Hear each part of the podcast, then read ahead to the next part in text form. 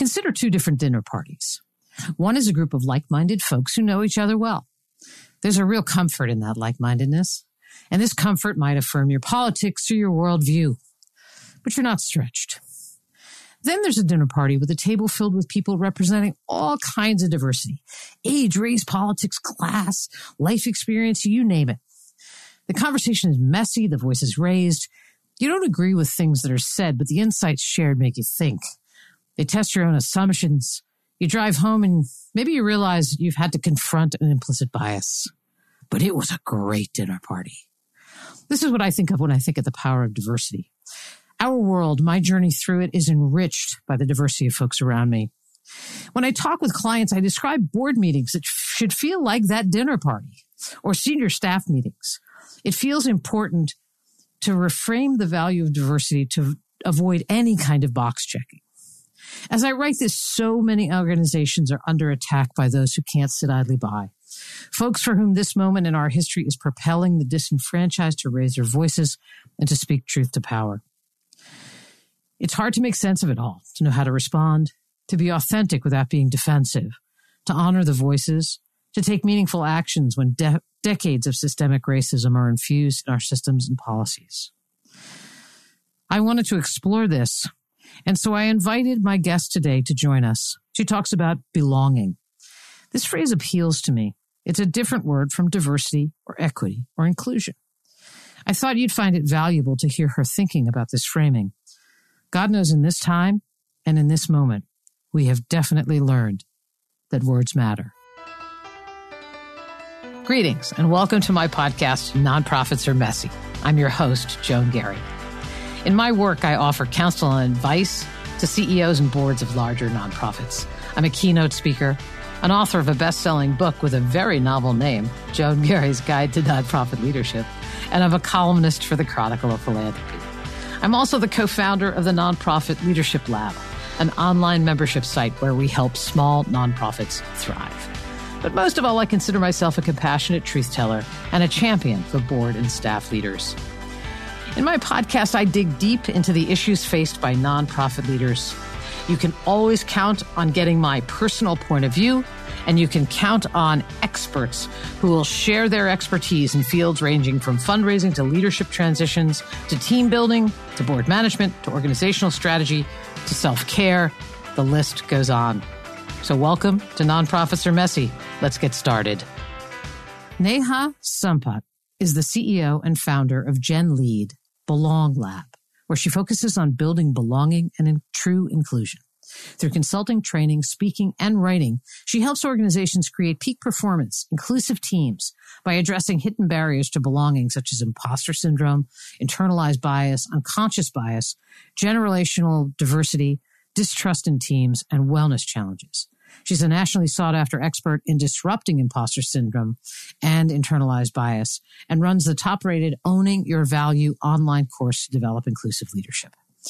In her work, Neha leverages her experience working as an attorney at both large and boutique law firms, as well as her tenure as a dean of students and leadership professor. Neha's insights have been featured in Time Magazine, Thrive Global, ABA Law Practice, and a host of others. She holds BA in Sociology and Political Science from the University of Illinois at Urbana-Champaign, obtained her JD from UC Berkeley, received her certificate in graduate applied psychology from Golden Gate University, and is certified in Hogan Personality Inventory and Hogan Development Survey. Um, she works across industries from Pixar to Perkins, Coie LLP, then UC Berkeley to the city of San Leandro. You can read a lot about Neha's insights at blog.genlead.co. Follow her on Twitter at, at belonglab or reach her directly at neha at genlead.co. If you didn't get those resources, we're going to repeat them for you at the end. And perhaps most importantly, Neha is the parent of a five and a seven year old. And in these times, being a parent of a five and a seven year old is a much bigger job than it was about four months ago. Neha, welcome. Joan, thank you. I'm so delighted to speak with you, and I have been looking forward to this conversation. I have to correct you right out the gate that my son is five and three quarters, and precision apparently is essential. So uh, I wouldn't be doing him justice if I let that five years old slip by. Uh, very good. I stand corrected, and I understand its value. Um, I'm thinking, uh, you know, as I listen to myself read your intro and recognize that you are an educator. Um, I, I, would guess that the educator has taken on complete new meaning for you uh, during during this pandemic with the um, with your two rugrats at home. Oh, oh, wow. You know, talk about being challenged to learn new things. Uh, I have taken on the bulk in my family of educating the first grader and the kindergartner, and they're kind of perplexed because in their minds, they know that mama teaches grown-ups. Like that's how they understand what i do. Uh-huh. and so i think their expectations of me were quite high and i suffered a little bit of imposter syndrome i have to say right at the bat. So i'm like this is a whole different ball game teaching a first grader and a kindergartner. So kudos to these teachers. It's been really illuminating to understand a little more about what it's like to uh, teach young children. But you know, it's been a welcome lesson. Boy, when you think about, we were talking about this before we started recording that it's, it's, it's intriguing to consider what, what we're going to take with us to the other side, which is what I, I can't call it the new normal, to the other right. side. And I have to think that one of the things that we're going to take is a, just a deep, profound appreciation for teachers.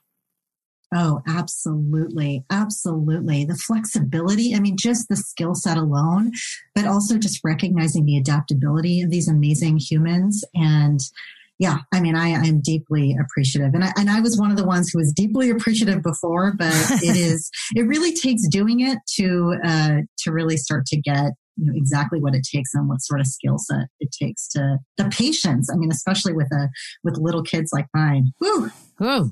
Um, I, um, so I think that's a great segue, actually, Neha, because you are an educator and this work does demand a lot of patience. So mm-hmm. um, I'd love to start with words, what they mean. And I'm hoping that you can help me and our listeners. Um, we talk about diversity, we talk about equity, we talk about inclusion. Um, and you note that diversity and inclusion are different frameworks for you different from belonging. So help us understand. Talk a little bit about all of those things. And I am a captive audience. Absolutely. So diversity is most often about demographics and it's measured by sheer numbers of people in specific categories of, for example, background, experience, identities, or traits it tends to be more focused on get them in the door, right? The recruitment and hiring stage of the employee life cycle. And less so on the keep them here and benefit from what they uniquely bring, which mm-hmm. is more of the retention, engagement, development stage of the employee life cycle. So from my perspective, it's short sighted and it often results in disengagement, um, increased internalized bias, attrition of the exact people you are trying to actually welcome into your organization because it's so focused on that first stage and then kind of leaves all these people with all these unique gifts and backgrounds, uh, sort of like, you know, without real engagement once they land in the organization. So that's where inclusion comes into play. So if diversity is getting underrepresented folks into your organization, okay, and inclusion is actually making an effort to include them. So definitely more focused on the retention, engagement, and development. So I see it as a very welcome improvement to the diversity framework. So my problem with inclusion isn't really about the term as it's probably purely defined. It's more about how it tends to be practiced these days. So the okay. problem is that as many studies indicate, the further up the ladder you go organizationally, the less diversity you are likely to see. Mm-hmm. And inclusion tends to be kind of led from the top. It tends to be currently practiced from the top down. So if we're practicing from a homogeneous top down, we're actually not really being inclusive. So what happens is we see leadership base their inclusion initiatives on assumptions, on sweeping generalizations, instead of grounding these initiatives in the actual lived experiences and perspectives of everyone in the organization, kind of what I call the grassroots of the organization, mm-hmm. particularly the people to whom these in, uh, inclusion initiatives are targeted. So it ends up exacerbating a disconnect that we often see in an organization between the people in the organization and the leadership. So the way I describe it to clients is organization or organizational leadership's like, yay, we're being inclusive. We have initiative A, B, and C to really engage people with underrepresented from underrepresented backgrounds and identities. And then when you actually sit and talk to people who are, you know, kind of at the entry level perhaps of the organization, they're like, well, that's great organization. You're doing A, B, and C, but my problems are actually X, Y, and Z. Huh. So there's that real disconnect. You're solving the wrong problem. So let me bring it to belonging and why I think that is a, a better framework. So where diversity is focused on you get me into your organization, right? And inclusion is you make an effort to include me. Belonging is you make the right efforts mm-hmm. such that I am seen, I am understood, and I'm valued.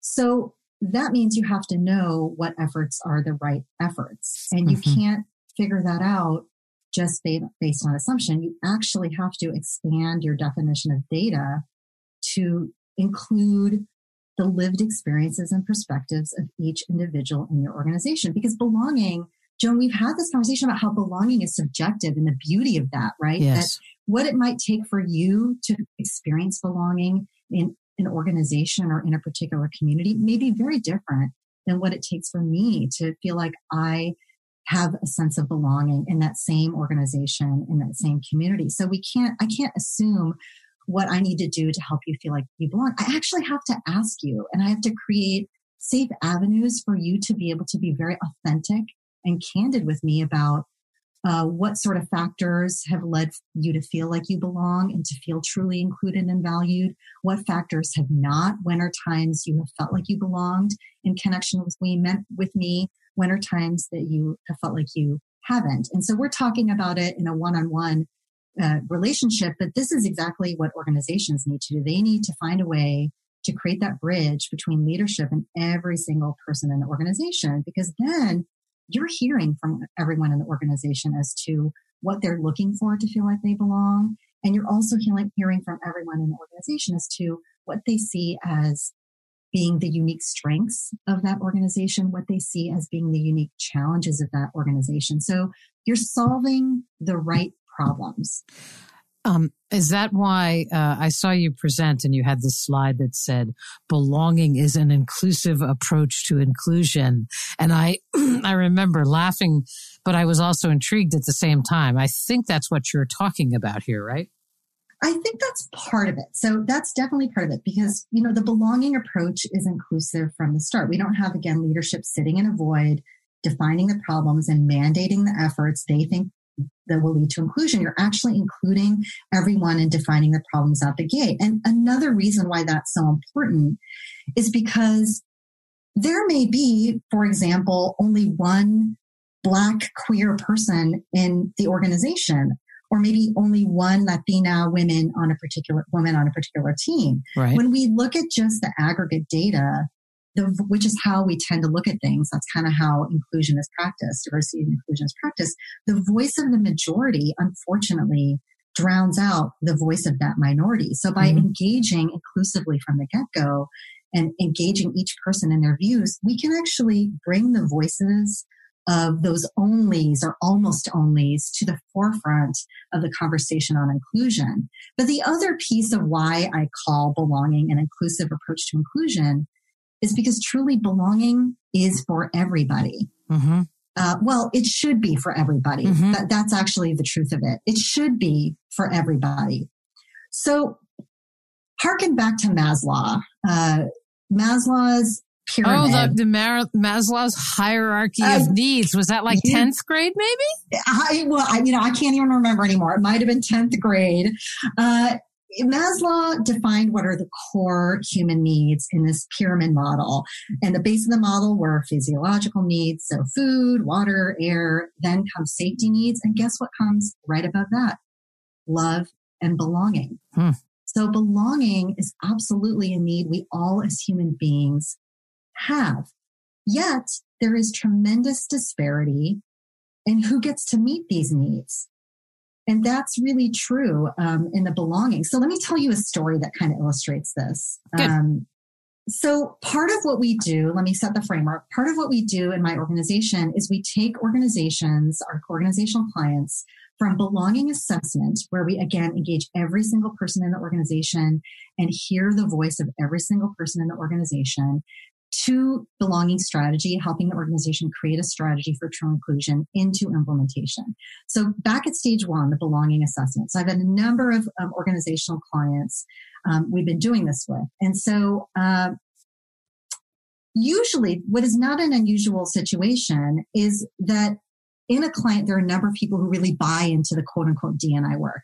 But there are always a few that are like, hmm, I don't really get why we need this that's a pretty typical situation. So yep. in the course of the belonging assessment, something really in this specific client that's really illustrative, I think, of other clients as well. But something really interesting came to light. So as a part of this client's belonging assessment, we did belonging interviews. So I actually met in small groups or one on one with every single person in the organization to have a conversation with them about their experience of belonging or on the flip side, their experience of not belonging. And I'd circulated the questions I would be asking on belonging in advance so they had some time to think before they came into the meeting with me. And yet I still had a number of people come in to their meetings with me, their interviews with me, and say that the question I had circulated about, tell me about a time, the question was, tell me about a time you experienced belonging, whether it was in this organization or else in another context in your life, just any time you've experienced belonging. Okay. And so they said, Hey, you know, this one group of people, I, I really have been struggling with that question. I don't know how to answer that. And of course, I tapped into my coaching skills and had to dig into that a little bit. And they finally articulated that they found it difficult to answer that question because they actually couldn't think of a time they didn't belong. They, they always right. experienced belonging such uh. that they never even thought of it as belonging. So I had that group of people. And then in that same client, I had this other group of people who also came in to these interviews and said, Neha, really, really struggling with how to answer this question. I don't know how to answer it. Again, we dug in and for them, it turned out that they were struggling to identify a time they had belonged because they couldn't actually think of a time they had experienced belonging. They could not think of a time. I remember wow. vividly, like the picture is in my head, one individual who told me that the last time she had experienced belonging was when she was 10 years old. So I'm going to take you back past 10th grade to even a younger age. I mean, can you imagine that? No. And so there is this idea of privilege that comes to light and the idea that belonging as it's experienced is a privilege. Um, I will tell you this really interesting tidbit. Like I said, this example is illustrative of what I've seen in other clients as well. And certainly the folks who have kind of taken, had the privilege of taking belonging for granted tend to be more of the white men and mm-hmm. the people, uh, the white, straight, cisgender men, the people with, you know, without at least visible disabilities. The people who tend to have struggled to figure out an experience of belonging they've had, you know, tend to be in some or multiple ways marginalized and underrepresented. Mm-hmm. So there is something there. And that moment of recognition of that privilege that belonging should be for everybody, but it hasn't been, has been really powerful in bringing people into the inclusion conversation and helping the or the organization as a whole really buy into and support the work that came after that because we know this is not a like a quick we come in and deliver a workshop and we are like peace out see you later good luck i mean this is a process yeah. that an organization has to invest in and it's a process that actually never really ends yeah um, uh, what a really powerful story. I, I you know, I want to, I want to talk a little bit about, um, uh, imposter syndrome and implicit bias because that has a has a place in all of this. But you know, I devoted a podcast episode to um,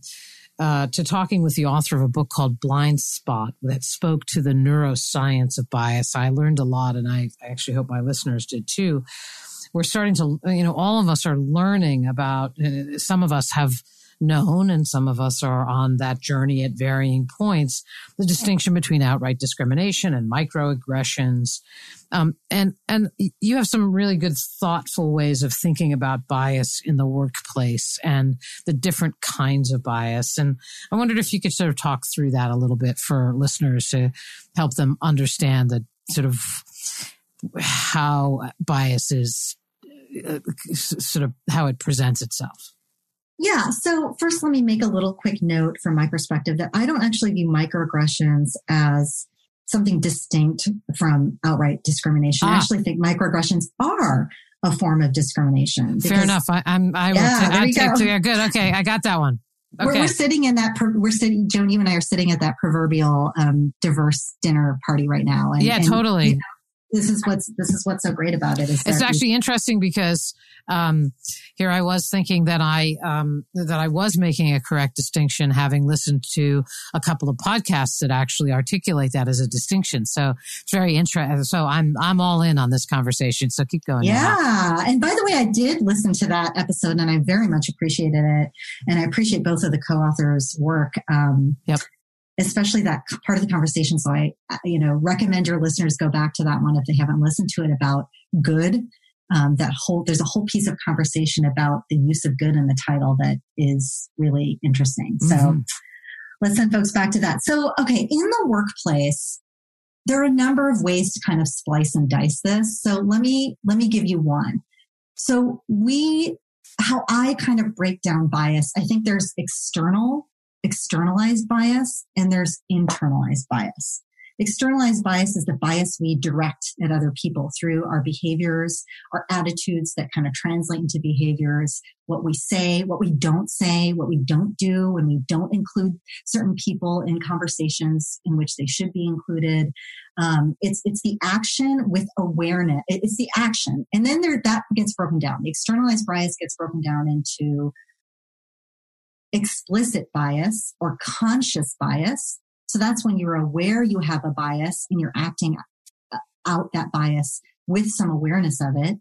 And then there's unconscious or implicit bias. So that's the bias we all have, the biases we all have that we're not even aware we have, yet we externalize them and act, act based on them. Then there's this third category. That's internalized bias. Mm-hmm that's the harm that's already been done to the people who have been on the receiving end of bias. Some of these people throughout their entire lives being on the receiving end of bias.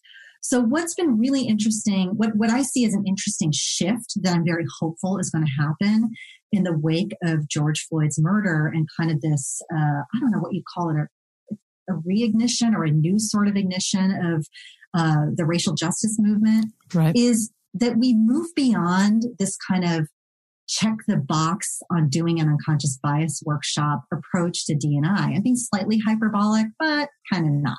Mm-hmm. And we really we start to expand the vision of what it really means to be an inclusive organization. And that means you have to actually also deal with the explicit biases, the actual like racist comments that people are making that they actually might be aware they're making. Um, and that's what we're seeing happen already. Like I'm seeing clients start to welcome with some trepidation, of course, these honest conversations that start to touch upon the explicit bias. And that was something people were very scared to take on until this moment. So that's great. We're seeing that happen. And what I really want to see happen is a greater focus on the internalized bias piece. So you have to have it all in an organization if you want to be successful. You can't just say, Hey, let me work with the people who've been harmed by bias and help empower them to uproot, you know, the bias that they have internalized against themselves, help them develop and find their authentic voices, yet they're still being on the receiving end of externalized bias, right? Then you're just kind of fixing something and the problem keeps happening. So you have to also at the same time deal with the externalized bias. But what I've seen orgs do is mostly focus on one piece of the external, which is the implicit bias. Check that box saying, Hey, we did it. It was hip. It's kind of required we do it. now we tell everyone we did it. Look what we've done.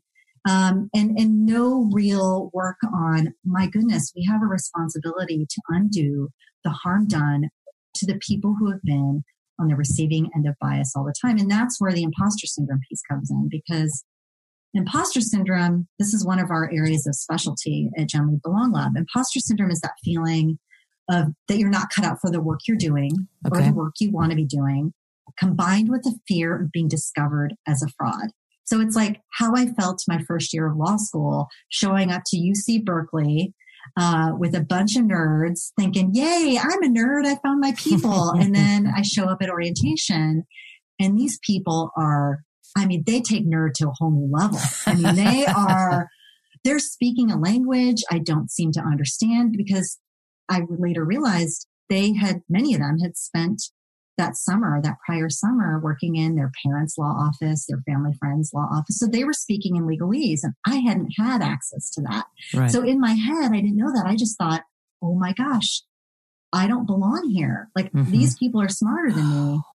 I don't belong here. But some of the seeds of that feeling of not kind of being out of my league, I think is another way to put it. Yep. Were sown through my experience growing up as a brown girl in a very white, what was then a very white suburb of Chicago. And all those experiences I had over my lifetime of being excluded. Like, oops, we forgot to include you in the honors lunch. And my mom would have to call school and be like, why, you know, her GPA is high enough. Why wasn't she included? School's like, oh, sorry, our mistake, you know, or the teacher, my English teacher telling my uh, mom that a C was my was my potential. That was the limit of my potential as a quote unquote English as a second language student. Huh. These, these, that damage, that, that creates damage. I think yeah. that's my point. And yes. that, that damage is compounded as you enter your career. You're not invited to the table to speak. You're expected to fit a mold of leadership created not by you and not for you. And all of that becomes that voice in our heads that tells us we're not good enough. And that is really frustrating for me to, to see, especially this is why the belonging assessment is really great too. Because when you talk to leadership, when I talk to leadership, often I'll hear, oh, we don't have imposter syndrome here in our organization. But when I talk to the people working in the organization, almost every single one of them is like, I totally have imposter syndrome. So the organization yeah. didn't actually talk to everyone, they wouldn't know this was a challenge. I am, um, I'm struck by something. Um, belonging versus fitting in. Yes. Can you like so I I'm so I'm going to go on a limb here and say that I am sheltering in place. I mean, I'm not going out on a limb that I'm sheltering in place, but I'm, I'm in a small beach town on the Jersey Shore mm-hmm. where um, we joke that we are diversity here in this town. that pretty sure, yeah. right? We're probably, uh, it feels like we're the only lesbian couple. Feels mm-hmm. like we, um, are going to be one of the few people that will have a, democ- a democratic sign on our front lawn. Mm-hmm. Um, and we're Jews. Okay. And I've really been thinking a lot about this, about, you know, sort of a block party on our block. Mm-hmm. And how do you, so I've been thinking to myself, how, you know, are we fitting in or do we belong? Mm-hmm. Right. And I think like my wife is a, just a master gardener and like somehow or another we have started to fit in because there's a common thread of people just love gardening. But I don't know that I necessarily belong here. Right. Yeah. right. And I, and so I, I, and, and I, maybe there's also a, there probably for people, some people, there's also a sort of issue of passing as well. But I just wonder, yeah. talk, talk to the distinction between belonging and fitting in? Cause I think they're different, right? Yes. Um, yes. So I think fitting in is how a lot of people kind of their gut reaction to that question what does belonging feel like to you? And you know a lot of people say it's fitting in. And so i challenge that because i think it it ideally feels like fitting in. It's this experience of acceptance but it shouldn't be requiring you to alter yourself yeah. to fit in. And that's that's the distinction. As i think that organizationally societally we have expected people who are different than the majority in one or multiple ways to change themselves in order to, like I said, fit this mold of an organization's leadership, a mold that was created based on white, cisgender, straight men with, right. with that don't have visible or even hidden disabilities. So uh, this is what's going to be really interesting for me um, because part of what I do is I help individuals find, develop, I would say, it's not really find, develop work situations in which they can bring more of their true and best selves. Yeah. That, that is not, that is sort of Pollyanna-ish. Like that, um, because we have really societally bought into the way things are. And the way things are is very much created by, like I said, that, that majority. What I see happening um, in this post George Floyd murder era is that there are cracks really yep. starting to grow um, in those old structures. And that brings me a lot of hope because we are not true belonging. You are not going to find true belonging in a community if one, you first don't find that true belonging in yourself. And, and if you also aren't able to bring your true self and be valued for who you really are to those communities. So that's that's the kind of the next um, stage that I would love to be a part of shepherding us societally to. Mm-hmm. How do we actually? Oh, let me put it this way. I'm trying to think of a good metaphor. Like you think about seats at the table and diversity being defined as giving people seats at the table, and inclusion right. is maybe along that metaphor, inviting them to speak. Uh, belonging, true belonging, where people get to like bring who they really are, is like asking the question, well, what if they don't want to speak? What if they want to do something else at the table? Or actually, why do they even have to sit at this table? you know, why a table at all? Right. Um, you know, how do we look to people who have unique backgrounds and experiences and perspectives and say, wow, I want to understand you more and I want to actually break the mold of leadership and see like what what mold of leadership can you create if you're being your most authentic and true self. So it's a little I know um, abstract this conversation, uh-huh. but uh, you know we're in strangely abstract times. There's a lot of kind of subconscious chewing I'm doing on a lot of these thoughts. But that's where I hope we're going to is that belonging isn't fitting in. It's the feeling of fitting in. But it, it's not through altering yourself. Yeah. It's actually being valued for who you are. And that that I that example you gave of the gardening, it's so interesting. I think there's deep value in finding common connection. Completely. We know that. But where I worry we have gone um, off the right path a little bit is that we've only relied on that. And we haven't said, for example, to your wife, well, tell me more about who you are. I want to understand how you're different than me. Yeah. Right? I mean, that's kind of a hokey question, but in some way trying to appreciate, okay, great, we have this gardening thing in common. What do we not have in common? And I'm so curious and eager to learn more about you.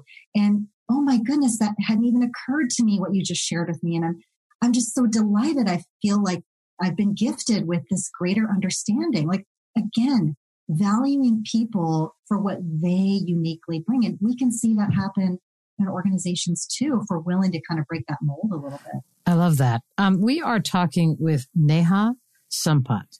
She's the founder of Gen Lead Belong Lab.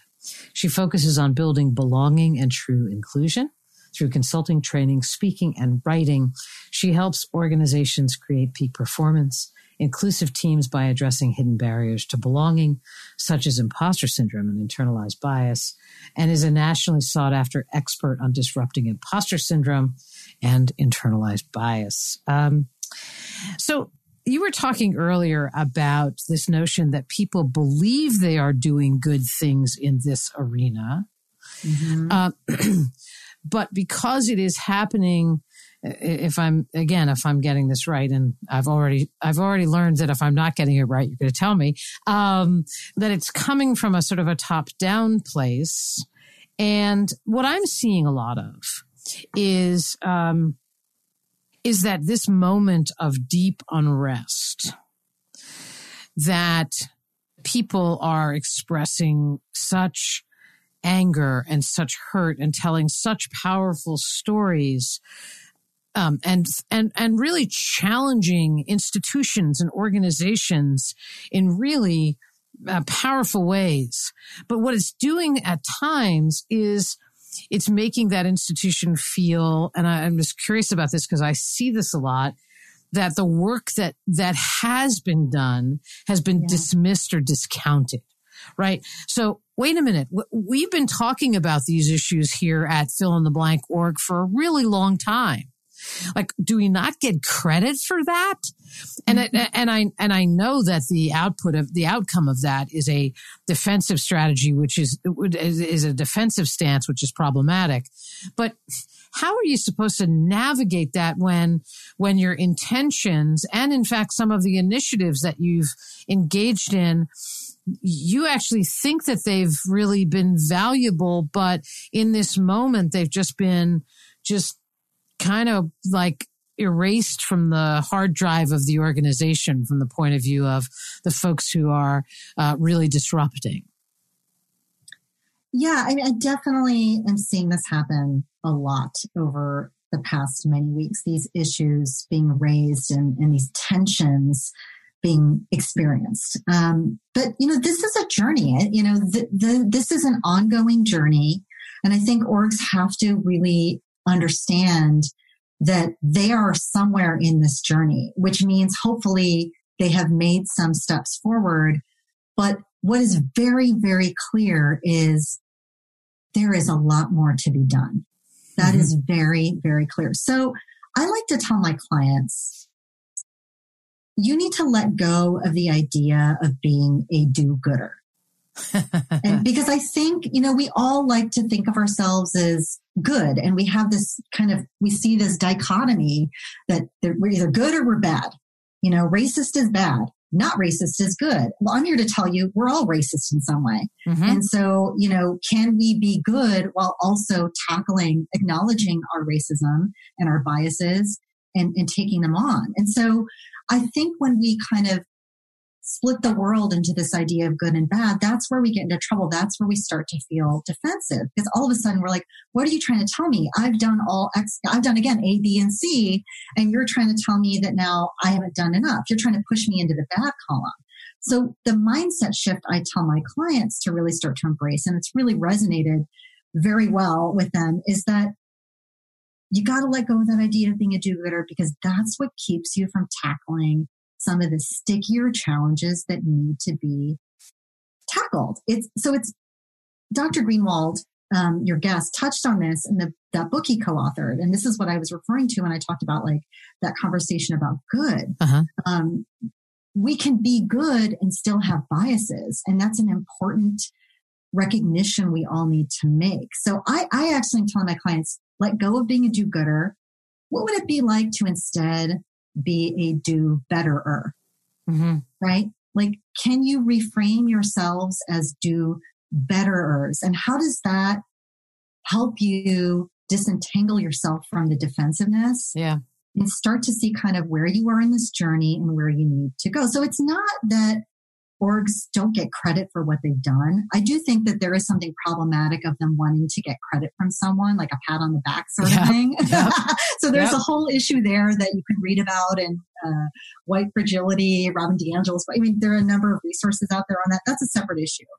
Um, but it's really that there's much more work to be done. So you need to see where you're on in the journey with objectivity. So I like to recommend an actual framework uh, that we use in coaching and consulting that I think can help organizations disengage from the defensiveness, hold on to the progress they've made, yet still move forward in this journey. So that framework is the keep doing, start doing, stop doing.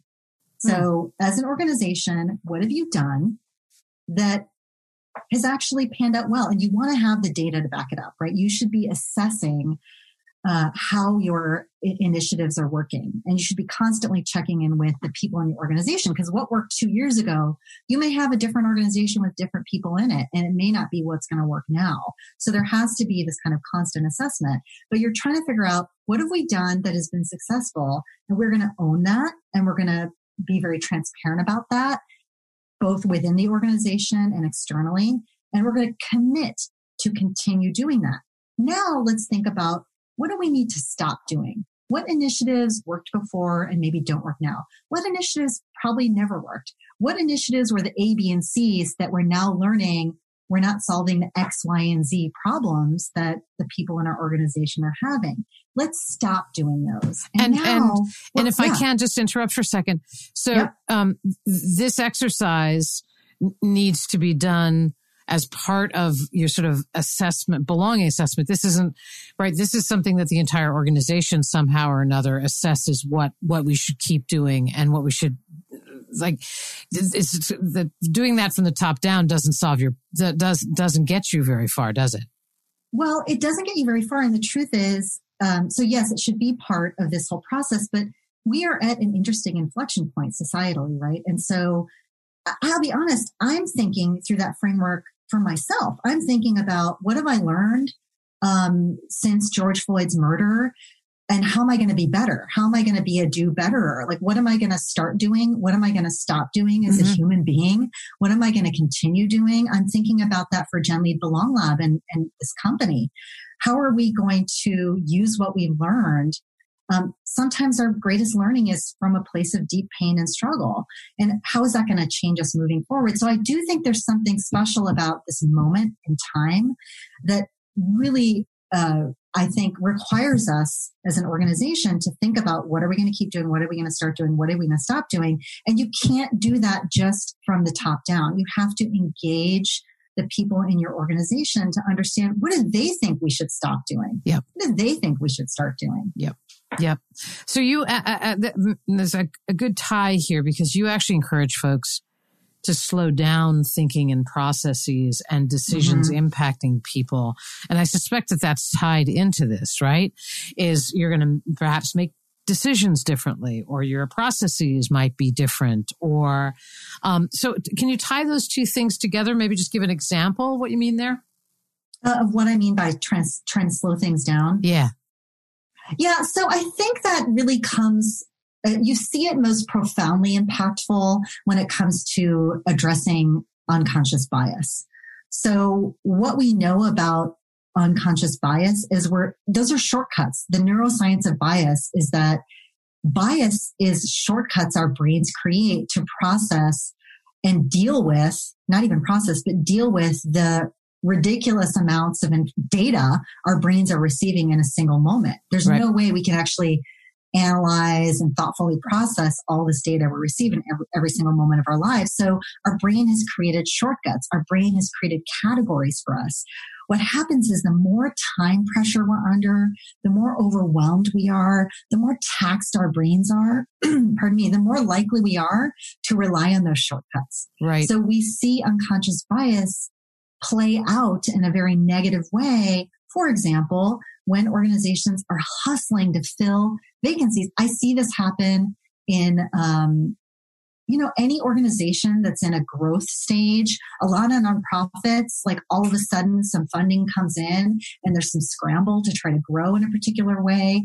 And and of course, you know, with nonprofits, always trying to do more with less. Yeah. So the idea of slowing down isn't it is really it's a hard pill to swallow. But uh-huh. the truth is we know through social science research studies that if you are going to rush through a hiring process you are going to be acting out on your unconscious biases throughout that process. You are going to be interviewing people and without realizing it perhaps having a mini me bias where you're like, oh my goodness, this person totally fits. This is another place where that fit word yeah. is not a good word to have because yeah. what it, it usually means is this person reminds me of myself.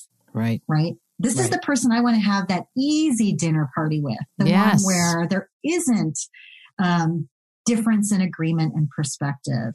And so you have to slow things down, like literally to give your listeners an idea of what that could look like and one tactical recommendation is when you're interviewing people, you give yourself a mental break that you don't go from one interview to another. You actually step away if you are capable and interested, go for a walk around the block, do whatever it is to kind of get out of this mental space and slow down your thinking in before you jump back into the interviews, before you jump back into a meeting to discuss um, what everyone's assessment of that particular applicant was, that will actually help you disrupt unconscious bias in that moment. So interesting. So, but um, um, um, you have to see the juxtaposition here, right?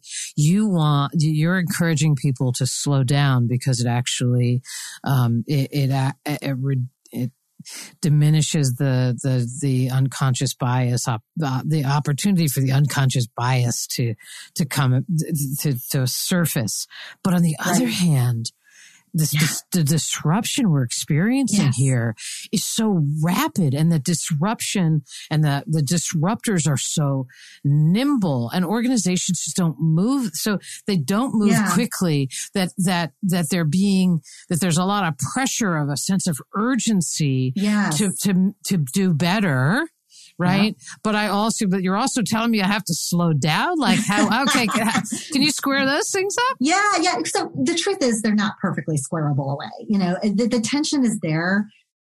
This is not a science. You know, like there. Is, this is not something you're going to get with precision. So it's a, it's absolutely a tough balance between mobilizing uh, with agility and being thoughtful and deliberate. Where I think some organizations run into problems and this actually ties into imposter syndrome, but that's for a whole other podcast. You have to stay away from perfectionism because I think of perfectionism as like almost toxic thoughtfulness and deliberation. Uh-huh. Nothing about this process is perfect. Like you talked about that great dinner party. These were messy conversations at that yes. great dinner party. Yes. There was nothing perfect about that great dinner party. But you also don't want folks to rush and be more reactive than they are proactive and, and actually responsive. So how do you balance that out? Um, you know, I think, I think the frustration for some is that in this moment are that organizations are about organizations that are merely well intentioned or even worse, ones that are not even well intentioned, but are just in this for the optics. You know, yep. I keep thinking about the statements that have come out over the past month from companies and other organizations. Uh-huh. So the pressure we're seeing now is for organizations not necessarily to like hurry up and, and fix this problem, but more about how do you move from being well intentioned to catalyzing those intentions into action? So when you put out a statement saying you condemn racism as an organization and you're committed to inclusion, well, what does that mean? Mm-hmm. What exactly is your plan for showing that commitment through action? Right. How are you going to hold yourself accountable as an organization? So there's this quick balance here. Like I talked about the three stages in the belonging process of assessment, strategy, implementation. This is a moment where it's a perfect example of when you actually are going to skip to some implementation right away. I've seen a lot of clients, again, you know, bring in uh, conversations on allyship and ignite conversations on allyship, on anti-black racism. These are really good steps. You don't want to wait till you get to stage three of the belonging process to actually start to offer some of the learning and conversation. One tactic that we have had a lot of success with particularly in this time of physical disconnection through COVID-19. Right. And now, you know, dealing with uh, or trying to really change this moment into a movement, so to speak. And uh-huh. I don't uh-huh. know who said that first. I wish I could credit them, but it wasn't me. Um, so we do this thing called Leadership Summit Series. So we um, offer small group sessions in an organization and we strategically mix them up.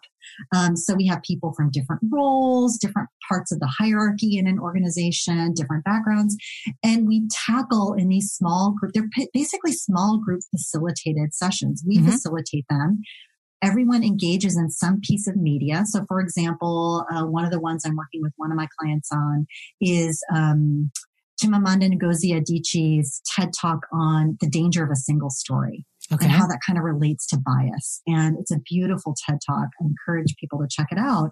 And what we do is we engage a small group with that TED Talk together. And then I facilitate a conversation where my goal is to help people share their story. So, you know, people are going to have different opinions about what they heard the presenter say. Yep. I'm going to say to them, I'm curious. I want to know more about why you feel that way. And the idea is to get them to share their stories. So it ignites conversations on the quote unquote hot topics of the moment. It creates a smaller, more safe, facilitated space to have those conversations. It facilitates connection. And when people start to share their stories, I mean, look, people are, we know through data, 22 times more likely to remember a story over facts alone. So yep. we want people to tell their stories. When I hear your story, Joan, I uh, that that's what I remember, and I start to develop empathy for you. And yep. when I develop empathy for you, I'm actually organically disrupting my biases against you, biases I may not even know that I had. So it's a really great way to connect people in this difficult time to get some momentum going forward by talking about some of these difficult issues in smaller chunks so it's not overwhelming. But those are the sort of steps an organization can take that kind of is a little more informal, doesn't require bringing someone in and organizing like a 500 person uh, workshop, so to speak. Well, let me, let me tell you what, we're, we're actually about out of time, perhaps more than out of time. And I, and the question I was actually going to ask you was, do I need a facility? Do I, do I need, um, clearly anyone would be lucky to have you work with them, but can, these are what you just described are things any organization can do, right? So there's, there's, it's not like, I mean, I guess there's a, there's a certain, there's a, a certain sense that I, I don't know if I feel equipped or do, am I too much of an imposter to facilitate a conversation because I'm, you know, because of my white privilege? But there are opportunities for organizations to engage in these conversations without bringing someone in from the outside, right? I think it depends on the trust in the organization. It depends on where they're at in this journey. Um, I think that there's a the, the bigger the disconnect between the leadership and the people in the organization, the harder it's going to be to have a successful facilitated conversation at house. Certainly, right. you and I both know, as you and I are both facilitators, that facilitation is an expert skill. Yep. So you need to have someone who at least has that facilitation skill set. But I also think you know, organizations need to be very thoughtful and strategic about how do they create safe spaces for conversation. And, and oftentimes when you try to do things internally without the expertise, if you don't have the expertise in diversity, equity, inclusion, and belonging, you can end up doing more harm than you do help. Yeah. But if you have people in house that are skilled facilitators, um, you know, that, um, you know, it doesn't have to be someone who's had any formal education in it. Let's be honest. You know, people have gained facilitation skills through many different of course uh, yeah. avenues right yep, um, yep, so finding yep. finding the good facilitators who are trusted I, I, think it's doable but again it really depends on mm-hmm. it, it's going to depend on the organization so i want to uh, um, i i want to leave um, this oh, podcast I, with some resources I, yeah, I want to give you resources, but I re- want to rewind a bit just to the assessment stage. Yeah, please. That's where I think you really need to have someone from the outside do the belonging assessment uh-huh. because people are not going to speak candidly with someone internal. There's just the power dynamics in the way our organizations currently are structured.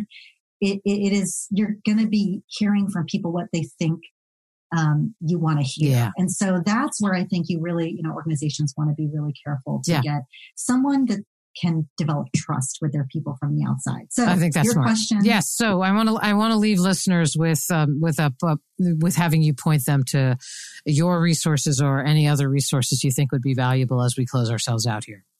And Jim, your friends are my friends. So I absolutely welcome any of your listeners to connect. I'd love to hear different perspectives on these topics.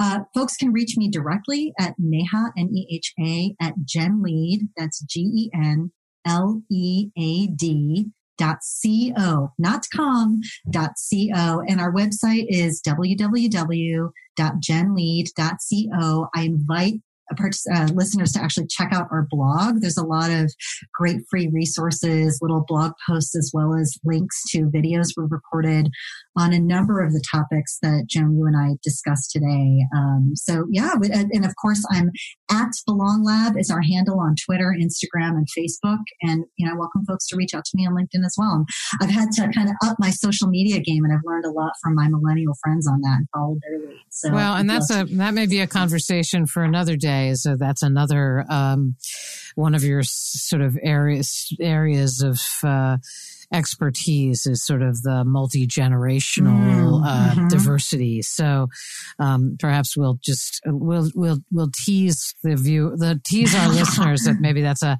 another thing we can tackle on another day. But in the meantime, I just wanted to say thank you so much. This is um, I found the conversation incredibly enriching.